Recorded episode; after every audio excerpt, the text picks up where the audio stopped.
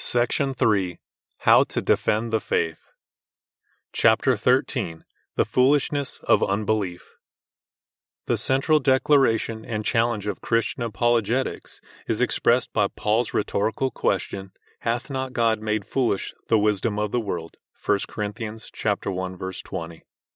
Critical attacks which are leveled against the Christian faith in the world of thought cannot be met by piecemeal replies and appeals to emotion. In the long run, the believer must respond to the onslaught of the unbeliever by attacking the unbeliever's position at its foundations. He must challenge the unbeliever's presuppositions, asking whether knowledge is even possible, giving the non Christians assumptions and perspective. The Christian cannot forever be defensively constructing atomistic answers to the endless variety of unbelieving criticisms. He must take the offensive and show the unbeliever that he has no intelligible place to stand, no consistent epistemology, no justification for meaningful discourse, prediction, or argumentation.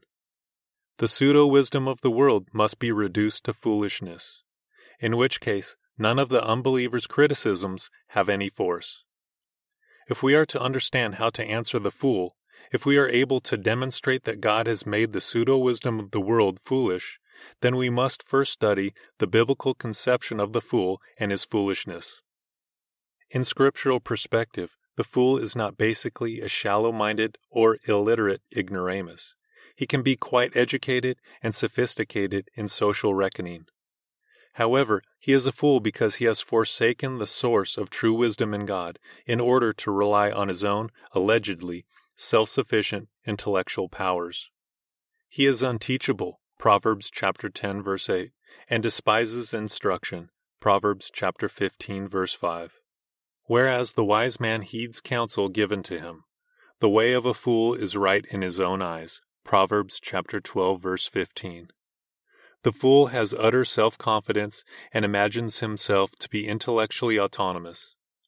He that trusteth his own heart is a fool, Proverbs chapter 28 verse 26. A fool cannot think of himself as mistaken. Proverbs chapter 17 verse 10. He judges matters according to his own pre-established standards of truth and right, and thus his own thoughts always turn out in the long run to be correct. The fool is sure that he can rely on his own rational authority and intellectual scrutiny. The fool beareth himself insolently and is confident. Proverbs chapter 14 verse 16 and therefore he utters his own mind. Proverbs chapter 29 verse 11. In actuality, this autonomous man is dull, stubborn, boorish, obstinate, and stupid. He professes himself to be wise, but from the opening of his mouth it is clear that he is, in the biblical sense, a fool. His only wisdom would consist in keeping silent. Proverbs chapter 17 verse 28. The heart of fools proclaimeth foolishness, Proverbs chapter 12 verse 23. And the fool flaunts his folly. Proverbs chapter 13 verse 16. He eats up folly unreflectingly. Proverbs chapter 15 verse 14. Pours it out. Proverbs chapter 15 verse 2. And returns to it like a dog to his vomit. Proverbs chapter 26 verse 11. He is so in love with his folly and so dedicated to its preservation that it is better for a man to meet a bear robbed of her whelps than a fool in his folly. Proverbs chapter 17 verse 12. The fool does not really want to find the truth. He only wants to be self-justified in his own imaginations. While he may feign objectivity, a fool hath no delight in understanding, but only that his heart may reveal itself. Proverbs chapter 18 verse 2. He is committed to his own presuppositions and wishes to guard his autonomy. Thus he will not depart from evil. Proverbs chapter 13 verse 19. And thus all his knowledgeable talk reveals nothing but perverse and lying lips. Proverbs chapter 10 verse 18 and chapter 19 verse 1. He may talk proudly, but a fool's mouth is his destruction, and his lips are the snare of his soul. Proverbs chapter 18 verse 7. He shall not endure the judgment of God. Psalm chapter 5 verse 5. How does a man become such a self-deluded, allegedly autonomous fool? A fool despises wisdom and instruction, refusing to begin his thinking with reverence towards the Lord. Proverbs chapter 1 verse 7. He rejects God's commandments, Proverbs chapter 10 verse 8, and even dares to reproach the Almighty, Psalm chapter 74 verse 22, Job chapter 1 verse 22. The thought of foolishness is sin, Proverbs chapter 24 verse 9.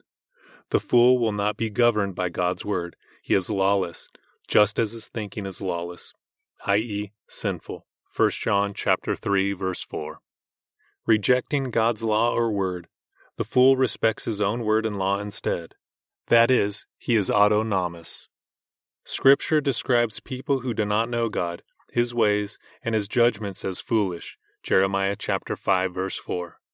The fool lives in practical ignorance of God, for in his heart, out of which are the issues of life, Proverbs chapter 4 verse 23, the fool says there is no God.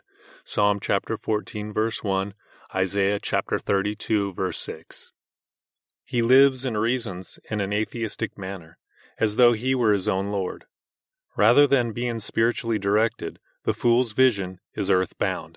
Proverbs chapter 17 verse 24. He serves the creature, the authority of his own mind, rather than the creator. Romans chapter 1 verse 25.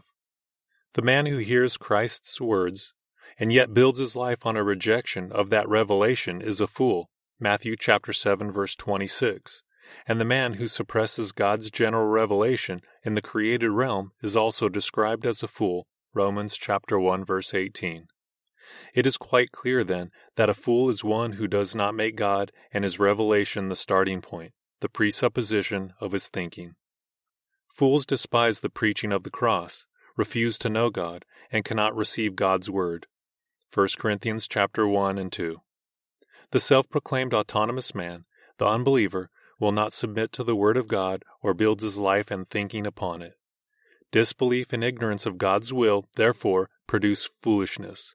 1 Corinthians chapter 15 verse 36, Ephesians chapter 5 verse 17.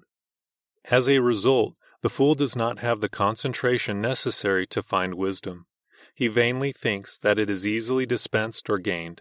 Proverbs chapter 17 verse 6 and verse 24.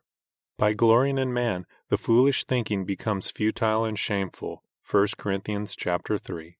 His heart is darkened and his mind is vain. Romans chapter 1 verse 21. Because of his unbelief and rebellion against God's word, the fool does not have knowledgeable lips. Proverbs chapter 14 verse 7. Indeed, because he does not choose to reverence the Lord, the fool hates knowledge. Proverbs chapter 1 verse 29. The unbeliever who criticizes the Christian faith is the fool which we have been describing above. In answering the fool, a Christian apologist must aim to demonstrate that unbelief is, in the final analysis, destructive of all knowledge. The fool must be shown that his autonomy is hostile to knowledge, that God makes foolish the wisdom of the world.